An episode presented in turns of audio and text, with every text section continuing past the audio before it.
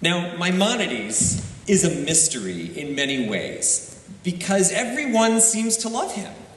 We name hospitals after him, we name schools after him, and across the spectrum of Jewish religious and communal organizations, he seems to be popular, whether we're talking about Haredi and Hasidic and ultra Orthodox, modern Orthodox, whether we're talking about Reform, conservative, Reconstructionist, everyone, you name it, they find themselves in Maimonides in some way. The uh, early academics who began to study Judaism in the academic environment in Germany in the Wissenschaft des Judentums, when they wanted to find an example of the kind of Jew they thought would make a good case for uh, the, the emancipation of Jews, they, they turned to Maimonides. Maimonides is seen as an example of medieval Jewish, Jewish diplomacy. He was even, among the many, many, many things he did, an important physician. And he was a prolific writer, wrote many, many books, both in the realm of Jewish law as well as the realm of Jewish philosophy, and he wrote extensive medical texts, some of which are still just being published um, now. I was at the American Academy of Religion conference in San Diego in November, and uh, there is a, a, a, publishing series that's being done by Brigham Young University. I'm, I'm, not entirely sure why, but Brigham Young University is publishing a whole series of Maimonides uh, medical books. He had a series of medical aphorisms as well as short texts that he wrote, um, things on asthma or on headaches. And so I went over to the Brigham Young University um, press table, and they had whole display of these wonderful books of Maimonides' medical writings. They were written in, uh, in Arabic, and they're published in Arabic with an English translation. Um, very scientifically done. They look great, and they were, they were displaying their newest volumes, and in the middle, with a big sign advertising it, was Maimonides' book on hemorrhoids. So this was a man who really knew an awful lot about an awful lot. But if you were to go back into the 12th and 13th centuries in particular, it would seem like nobody liked Maimonides. And so, what I want to talk about today, I'm, I'm, not, I'm not actually looking to judge Maimonides, I'm simply curious about what is this historical phenomenon of Maimonides and the reactions to Maimonides. Because he evoked tremendous, tremendous controversy in various points in the Middle Ages. So Maimonides was born in, in Cordoba in 1135. And when he grew up there, he lived the life of an important scholar's son from a trading family. His, uh, his younger brother, in fact, was the one who was the real breadwinner for the family and supported Maimonides as he pursued his studies uh, in both in traditional Jewish yeshiva learning as well as in his scientific and medical training. And um, Maimonides' younger brother, in fact, was tragically lost at sea um, with most of the family's fortune when uh, his storm, his boat was overtaken in a storm. And um, after that, Maimonides actually says very candidly that, that he went into a deep depression for about a year. And when he emerged from that, he began to earn his living as a physician. But when the Almoravids came to Spain, they brought a very radical and very intolerant form of Islam to Spain, and as a result, uh, Maimonides and his family had to flee. Um, they fled to North Africa, first to Fez, and then ended up moving east into Cairo. And there, Maimonides became the physician um, to the Sultan or Vizier um, in Cairo and was a very, very important man, both in the uh, political house of the Sultan and in the Jewish community. His books were read widely, um, and of course, back in the day before the printing press, when people have to copy things out by hand, it was expensive, but it happened very quickly with his work. And from all over the world, Jews would ask him questions, and Maimonides would write these tshuvot. He would write responsa, um, addressing any number of social and halachic or Jewish legal questions that would be directed towards him. But as some of his work became very popular, it also became very controversial. And one of the first books of his that was particularly controversial was the first book that he wrote in Hebrew called the Mishneh Torah, which means sort of second to the Torah. It was a book about Jewish law, and it was a legal code. Um, law codes were important and necessary because the Talmud, as a legal source, is a mess. The Talmud says so many things. It's an enormous, enormous text uh, that encompasses many, many volumes. So if you're talking about a handwritten series of manuscripts, nobody could afford to own a Talmud in their house. And it doesn't work really effectively as a text you can refer to to find an answer to something. If Rosh Hashanah falls on a Friday night, do you light the, the, Rosh, the candles or say the blessing for Rosh Hashanah before you say the blessing for the Sabbath? What do you do if you forget that question? It's not easy to open up the Talmud and just quickly look up the answer. So, law codes were important in this respect. Alfasi had an important law code, but Maimonides, he wrote his own law code, and the idea was that it would be a quick, easy reference where a person could find the halachic answer to their halachic question. In fact, he says in the introduction, he says uh, that he wrote this book, the Mishneh Torah, and he says, I have entitled it, this work, Mishneh Torah, for the reason that a person who first reads the Torah and then reads this work will know from it all of the oral law, and there will be no need to read any other written book between them. this was actually outrageous in its day. There were those who said, Maimonides, we don't need a bunch of Jewish people having easy access to the law. They should have to come talk to us. I don't think they said it in exactly those words, but in, in, in essence, he was short circuiting a system of power in some medieval rabbinic communities that some medieval rabbis were very uncomfortable with. And he was also saying it's not that important for every Jew to study Talmud. It's just important that they know how to find the answers to the questions that they're looking for. Maimonides pointed out most people aren't going to be able to sit around and study Talmud. Talmud takes instruction. Talmud requires a person to study Aramaic. People know some Hebrew from reading the Torah, from reading, from reciting their prayers, but people don't know Aramaic. And this is a necessary thing for the community. It was a bold move. It was a radical move. And it was one that evoked a lot of discomfort around Maimonides' efforts. So this is one kind of, tra- uh, of, of, controversy um, that Maimonides was involved in. He was spreading access to halacha, which some people celebrated and other people resisted. But philosophy was the other and perhaps greater controversy. This was the more explosive area of his, of his thought. Now, philosophy had, in terms of Greek wisdom, been introduced into Jewish culture since the time of Saadia Gaon in the 9th century.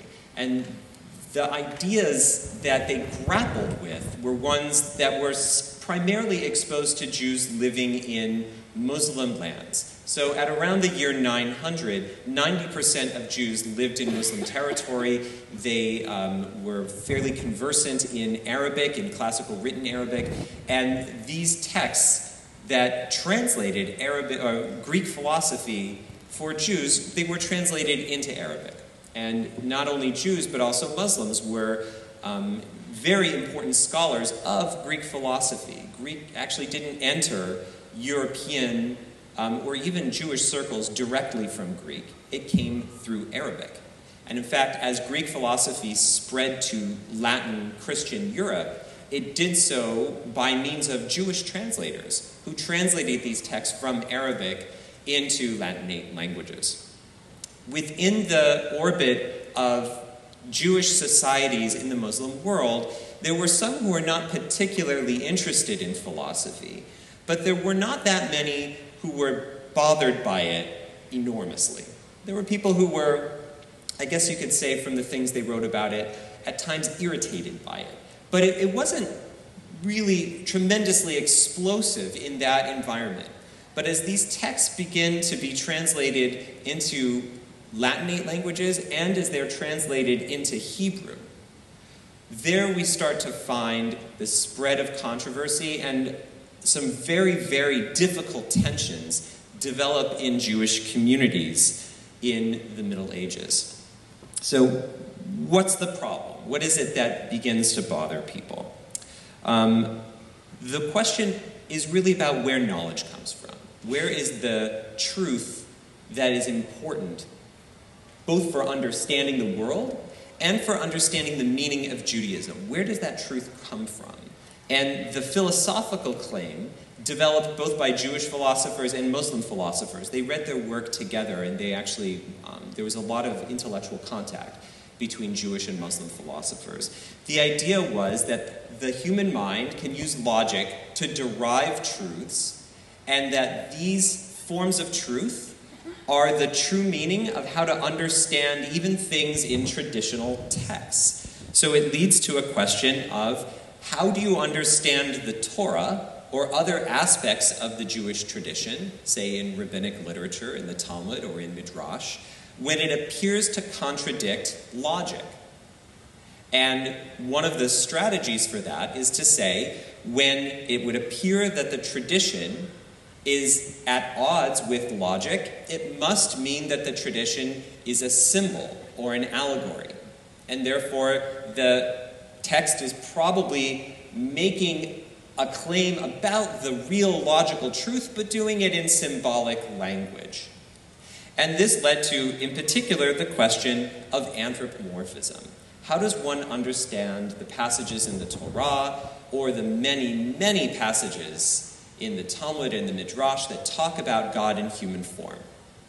And the philosophers would say this is a serious problem because for Aristotle, the most important of the Greek philosophers, um, that was the kind of a guide for medieval Jewish and Muslim philosophers. In fact, they're often just referred to as Aristotelians because they follow the school of Aristotle. He argues that God must be unlimited. He must be somehow without any boundaries on his power, and physical matter is far too limited in order for that to encompass God. Therefore, God must have no body whatsoever. They also argued that God must, in fact, be incomprehensible because the human mind is finite and God is infinite. And therefore, God is unknowable and he is without a body of any kind.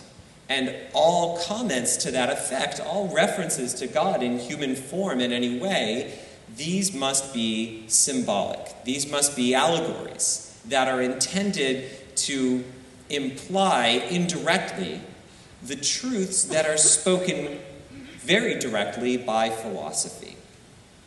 Now, this leads one to wonder what's the purpose then of religious discourse? What's the purpose of the Torah and the Talmud and the Midrash when they talk about God? Why are they speaking about God so indirectly? And many Muslim philosophers stated quite outright some Jewish philosophers did. Maimonides only kind of hinted at this. But ultimately, what they said is that religion is for the masses. Religion is for the average person who can't be a true philosopher. Religion is a kind of philosophy for dummies, if you will. And that it's there because the average person can't really study Aristotle and understand it, and that's where the truth can be achieved directly. And that the purpose of religion is to give people an indirect means of getting at the truth, but that's because of their intellectual limitations. Whereas people who really understand philosophy, they can get at that truth more directly and more precisely. What's the purpose then of the practice of commandments? And Maimonides claims in a number of places, he says, well, commandments are important because they reinforce true opinions in people's minds. That commandments are there to help support the ideas that are necessary for the true belief in God. And this was very, uh, very kind of intellectualized and um, a very idea based form of religion, and a very idea based form of Judaism. And some of his critics would say the purpose of prayer, the purpose of mitzvot, the purpose of traditions, the purpose of ethical behavior is true opinions about the nature of God and the world. They, they were very uncomfortable with this. And so Maimonides knew that this was something people struggled with. Uh, he himself had struggled with it, so he wrote a text in Arabic, and that text was called The Guide for the Perplexed. Um, for people who were perplexed because they were trying to reconcile rational truth with traditional Jewish truth. And he hoped this text would help them. And he says at the beginning if you have not studied philosophy, please put this book down. It's not for you. You don't have the perplexity that I'm trying to address. What this text is designed to do is to help people who are not philosophers, or who are philosophers and are not able to reconcile philosophy and Judaism. This text is there to help people through that question. So now, of course, it turns out people did read the book anyway. Uh, he was an important rabbi, and people were curious to see what he said. And there was one passage in particular that really got a lot of people angry. So I want to describe this passage. It's towards the end of the Guide of the Perplexed, in which he sort of sums up for his reader the um, different kinds of people in the world and the different kinds of Jews and their relationship to God as a result of their knowledge of philosophy. He says that God is like a king who's in his palace, and surrounding his palace is a city, and there are people who are all over. There are people who are outside the city, there are people who are inside the city, people who are inside the vestibules of the palace, and then people who are inside the palace itself in the chamber with the king. And he sort of goes on to explain the different classes of people in the world. He said the people who are outside the city, these are people who have neither philosophical knowledge nor do they have any even traditional religious knowledge. And these people, he says, they're, they're hopeless. He even makes the argument that they're not really human. Um, he, says, uh, he says, To my mind, they do not have the rank of men, but have among them uh, the beings, they have among them the rank lower than the rank of man, but higher than the rank of apes. For they have the external shape of a human and a faculty of discernment that is superior to that of apes. So now already people got very irritated by this. They said your, your, your definition of humanity is based on how much philosophy they've learned. But that, they were just getting warmed up because, in fact, it gets more uh, it, it, gets it gets more controversial after that. The second class of people are those who are walking in the wrong direction, and he says these are people who have some knowledge, but they got it wrong. So the more they pursue their false knowledge, the further they get away from the king's palace. So they would really just be better to stop studying anything rather than to continue forward in error. The third class, this is the one that actually made people's eyes pop out of their heads. Here's what he said about the third class of people. He said, Those who seek to reach the ruler in his palace and enter it, but never see the ruler's palace, are the multitude of the adherents of the law and then he goes on, in case that wasn't obvious, he says, I refer to the ignoramuses who observe the commandments. So, in his view, a little better than people walking in the wrong direction are people who are looking for the palace and can't find it because their GPS is broken. Um, wow, this is two nights in a row now that I've made some sort of GPS reference. Can you tell that I, I have a terrible sense of direction and I'm constantly, I can't get anywhere without a GPS? Um, they can't find the palace. And who are those people? Those are Jews who observe Jewish law, but they're not philosophers. The ignoramuses who observe the commandments. So now, for many rabbis who read this, this made them irate because of the way he classed different people. He then, at a higher level than that, refers to the more sophisticated people who observe the law with a knowledge of traditional Judaism. The, this would be the rabbis. So they're above the rank of the people who can't find the palace, but they're not of the rank of the people who get to go inside. They can find the palace, but they just keep walking around outside in his parable.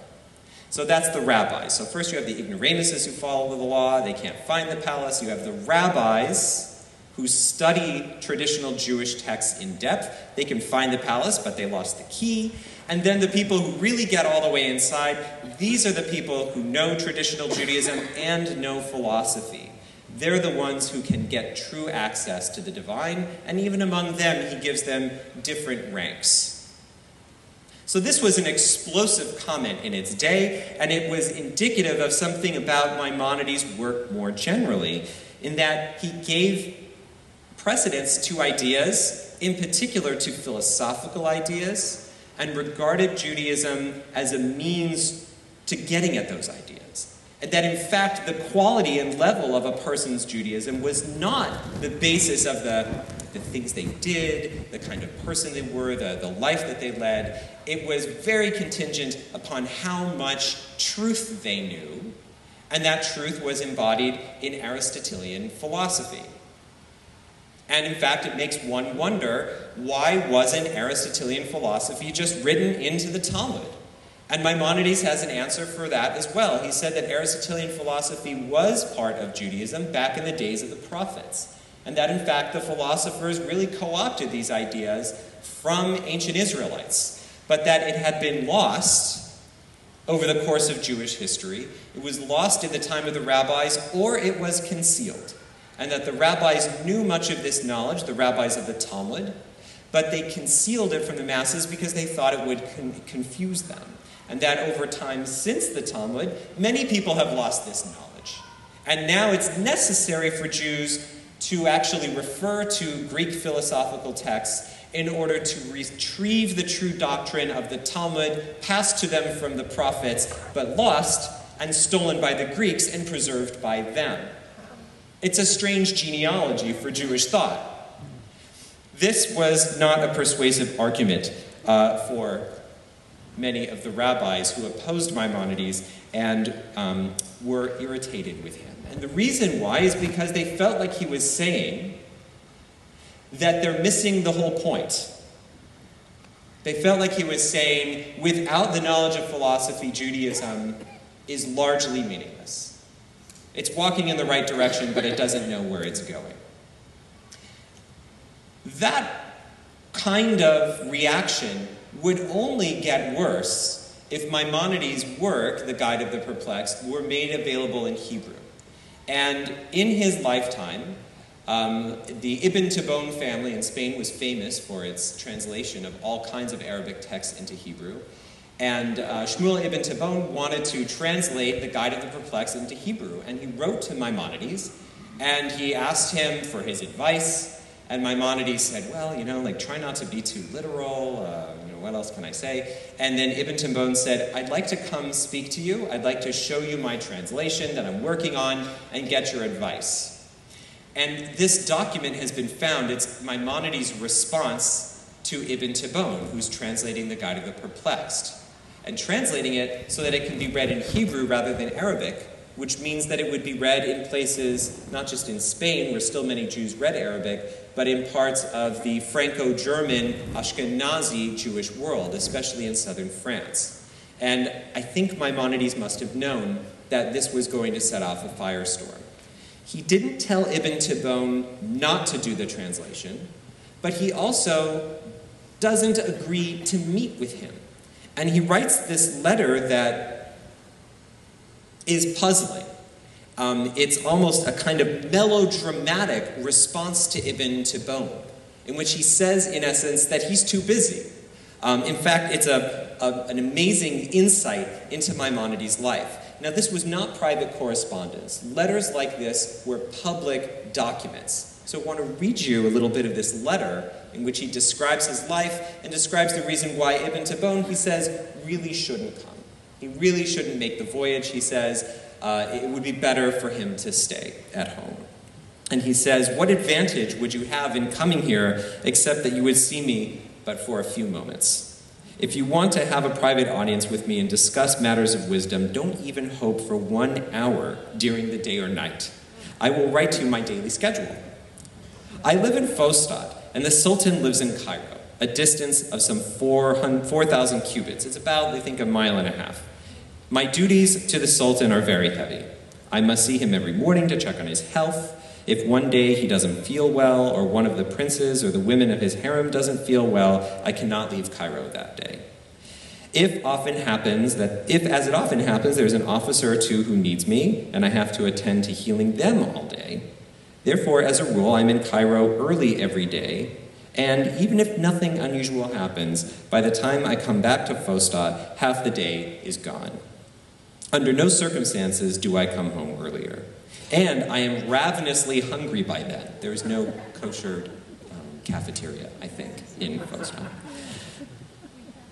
When I come home, my foyer is always full of people Jews and non Jews, important people and not, judges and policemen, people who love me and people who hate me. A mixture of people, all of whom have been waiting for me to come home. I get off of my donkey, wash my hands, and go out into the hall to see them. I apologize and ask that they should be kind enough to give me a few moments to eat. This is the only meal I take in 24 hours. Then I go out to heal them, write them prescriptions, and instructions for treating their problems. Patients go in and out until nightfall, and sometimes, I swear to you by the Torah, it is two hours in the night before they are all gone. I talk to them and prescribe for them even while lying down on my back from exhaustion. And when the night begins, I am so weak I cannot even talk anymore. Because of all this, no Jew can come and speak with me in wisdom or have a private, uh, audience with me because I have no time, except on Shabbat. And he describes his Shabbat, and it's virtually equally as busy, minus the prescriptions. Therefore, he says, Don't come see me. What a letter! I mean, this guy's busy. I, I admit he's busy, though I will notice he didn't wash any dishes. So, like, how busy really was he? Um, but he is a man in demand. You'll notice that this letter in which he describes himself, Maimonides is treating the illnesses of many different people, important and unimportant. So he's generous, he's, he's, he's giving himself to his community. That people who are powerful come to see him, people who even don't like him come to see him. You also see his piety you see his meticulous observance of the law, because that's already being called into question, even in Maimonides' day. This is later in his career, where people claim that young men in Spain and in France study philosophy and they stop observing the commandments. Maimonides is clearly implying about himself here that this is not who he is. And you see that Maimonides is a person who's valued both by political authorities and by his community. It's as though he's saying, What people say about me isn't true. But he's also saying that he doesn't want to be too closely associated with this translation project. The translation of the Guide of the Perplexed is something about which he seems to have an ambivalent attitude. He doesn't wish to stop it, but he also doesn't wish to be too closely associated with it. If it happens, let the chips fall where they may. And so it is translated, and it creates an enormous controversy, including after his death. Many, many letters were published in which many rabbis said that this book should not be studied, this book should not be read. They argued that young people should not study this book. In fact, there were even those, uh, the southern French rabbis in particular, who said that many of Maimonides' opinions were completely wrong. The Rabbad Apasker, he argued with regard to Maimonides' claim that it is necessary that every Jew, philosopher or not, believe that God has no body. He said that the belief in the incorporeality, in the non physicality of God was one of the basic principles of faith. Maimonides famously authored the 13 Principles of Faith. And this was one of them. Not only that there's a God, but that that God has no body. And the Rabbad famously said, Many and greater than he have believed in such a doctrine. That believing in the anthropomorphism of God was not, he regarded as, according to the Rabbad, this was not heresy. This didn't damage Judaism. And among the controversies, as people were deciding whether or not Maimonides was he as a heretic or was he the most important authority of his day, there were those who said he should be turned over to the Gentile authorities. He should be turned over to Christian authorities in Paris, and his work should be essentially accused of heresy, and his books should be burned. And there were rabbis in southern France who, in fact, did burn his books and accuse him of heresy and ask that the secular or that the Christian authorities help them ban Maimonides' work from their territory.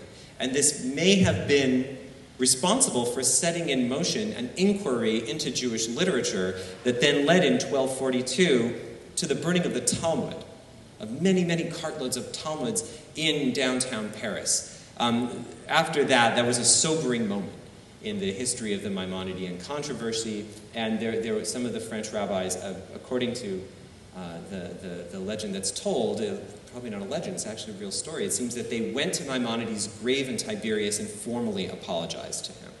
Um, not necessarily that they agreed with everything he said, but that they thought that the controversies that had been created around him were damaging to the Jewish people, and they took responsibility for that.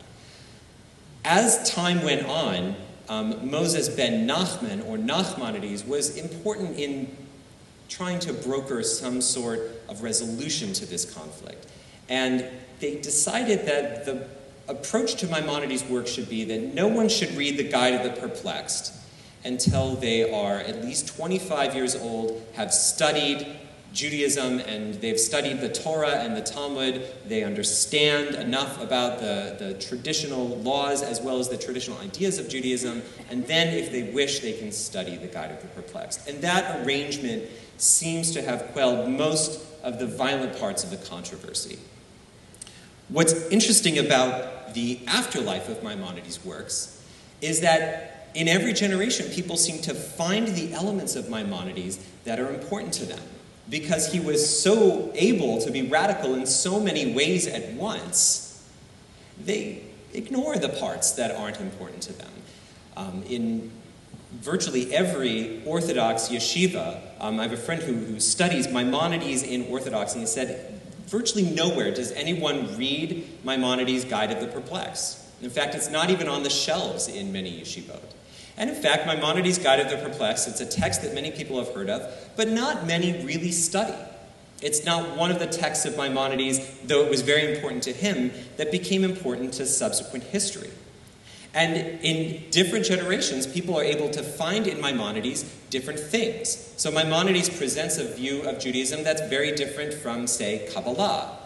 But a legend told about Maimonides in the 13th and 14th centuries was that on his deathbed, Maimonides had in fact disavowed philosophy and embraced Kabbalah, which I think says a lot. It's not clear that Maimonides ever did any such thing, except that his, his son became a kind of Sufi Jew. His son did not continue in the, uh, the path of philosophy.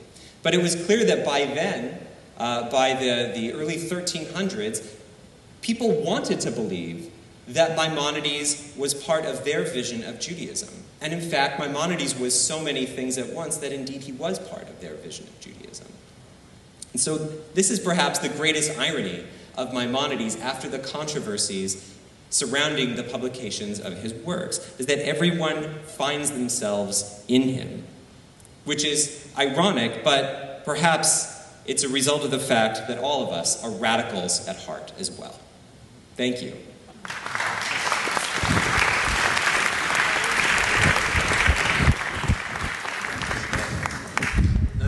Was fascinating. If anybody would like to line up, we'll just take questions for 10 minutes and then we'll adjourn to the Oneg Shabbat. If anybody wants to ask a question, please go over to this mic. I'm going to begin with, uh, if you don't mind, with the first question.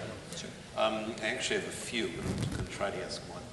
Um, can you draw a line from Maimonides to Spinoza to Mordechai Kaplan. So that, in other words, you know, in, in other words, and, and, so I'll give, I'll give you both questions. You can choose whichever one. Sure. The, the other one is, is um, you know, Maimonides, Rambam said there are two paths to truth, right? One is, I mean, among the many things he said, right? One is, um, you, you know, you kind of follow halacha and you are a pious person, and the other one is you follow philosophy. Um, was the, the traditional path that kind of a cover your tush strategy um, that he knew to have any bona fide in the community in which he lived, in the Jewish community, he had to allow, even if he denigrated that kind of path in the guide, that, that he needed to say, well, you know, philosophy is kosher because you can also find it in non-philosophy. So those are my two questions. Uh, people have argued that essentially Maimonides was um, being disingenuous in saying that it was necessary to study revealed Judaism if you can also study philosophy uh, more directly. Um, it's clear from the guide that simply studying, philosophy, uh, simply studying tradi- tradition, Judaism, is an inferior path to truth, and it is not at the same level as the study of philosophy. Um, why exactly the two have to be followed in quite the way he describes. So, why it's necessary to recite all of the traditional prayers every day, which he argues a person absolutely must do. Why they have to put on their tefillin every day, he argues a person absolutely must do this. It's not entirely clear philosophically why that would be necessary. And some of his colleagues in the Muslim philosophical context really thought that that was only for people who didn't study philosophy. Um, so, was this just a cover? It's, it's unclear, and I think this is one of the mysteries of Maimonides. He remained devoutly traditional, even in ways that he didn't have to be. So, he argued that it's a necessary belief, one of the 13 principles of faith. It was necessary to believe in the bodily resurrection of the dead at the time of redemption. And it wasn't clear why he felt that that had to be the case. So, it's not always obvious why Maimonides always held those two paths, the paths of tradition and the path of philosophical knowledge, as, as both being necessary. Um, so it's possible he was covering his tush. But it, it's also possible he was thinking something else, and, and he doesn't quite tell us. With regard to Spinoza uh, and Kaplan, drawing a line to them, I think they both draw a line from themselves to, to Maimonides. And in fact, many, many important thinkers in Jewish history have seen themselves in Maimonides. For Spinoza, he sees Maimonides, and he had problems with Maimonides. Spinoza liked the idea that God and the universe were very, very connected to one another, the idea of pantheism. Spinoza wasn't quite a, uh, an Aristotelian, but Spinoza's philosophical radicalism found its, its roots, as he saw it, in, in, in Maimonides. He thought Maimonides was very important. Uh, Moses Mendelssohn said that he had a hunch in his back and he acquired it by being bent over Maimonides' books for so many years. Um, and Kaplan as well.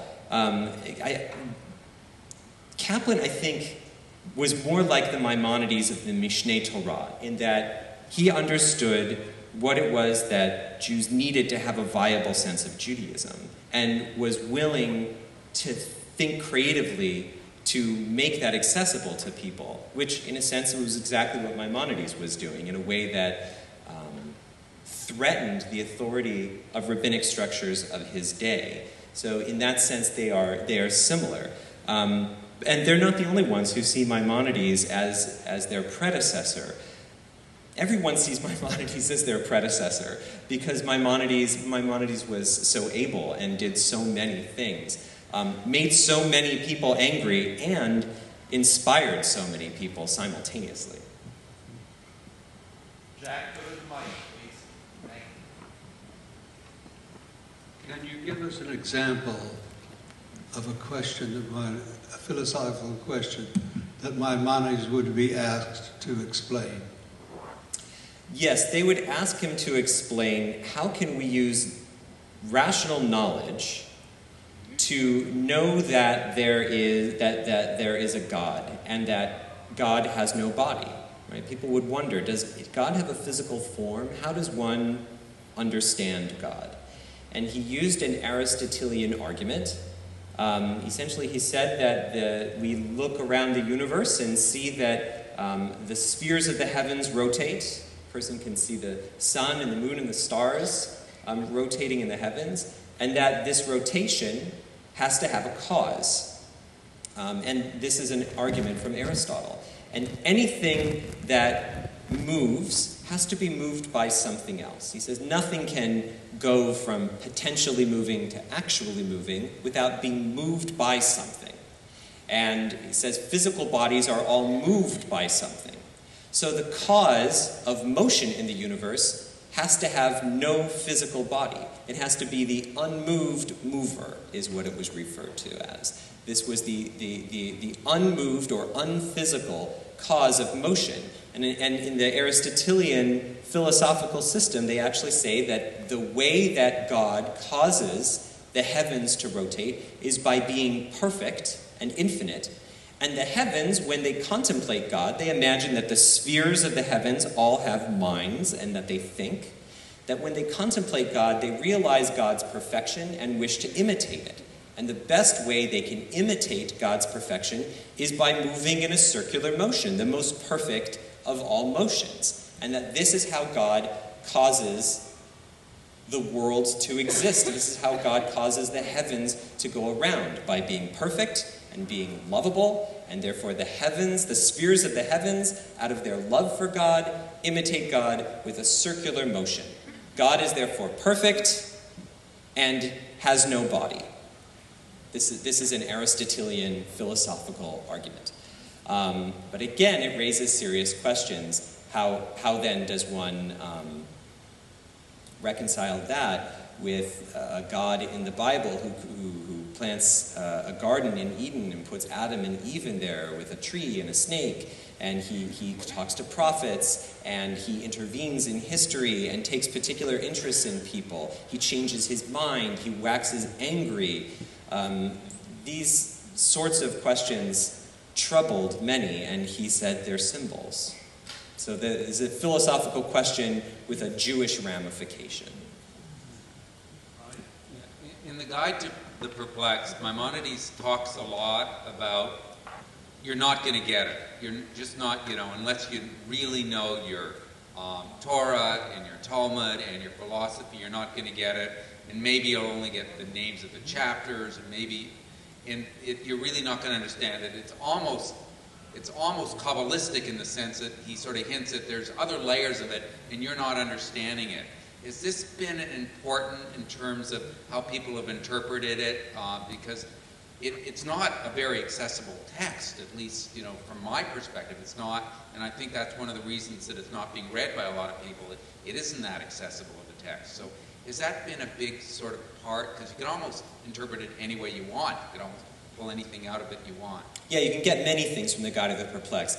Um, he doesn't write the text in order, and he does that on purpose. He says, I'll give you a hint over here, and somewhere else I'll give you another hint, and you have to figure out what I mean by that. And so, this strategy of writing, in the one case, it might be that he was hiding his true intention, right? Perhaps he was, it was a cover for the, his even more radical uh, reinterpretation of Jewish law.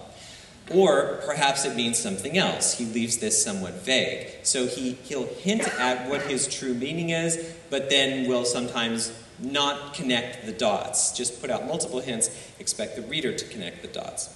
So that's one way in which he says his, his true meaning is somewhat concealed. The other thing, though, that he does is he says when it comes to the question of God, there are issues that are completely inherently incomprehensible to the human mind. Part of the divine perfection is infinity, and human minds are finite, so they can't understand God. That trying to look at God is like seeing flashes of lightning at night. And you'll see the flash and you'll know where there was some light, but you can never look at the, the bolt of lightning and, and hold it in your gaze. So, this is another way in which he says God is so incomprehensible, we can't say anything about what God is. All we can say is what God is not. This is his, they call it the via negativa. His negative approach to God is that instead of making positive statements that God is loving, God is kind, instead it's, it's negative statements that, that God is not limited. Um, God does not have a body. These, these sort of um, ways of th- saying things that are about what God does not have, is not, does not do. And that at least he says, doesn't involve the error of making positive assertions about God when we can't really know what God is. We just know what God is not. For a real intellectual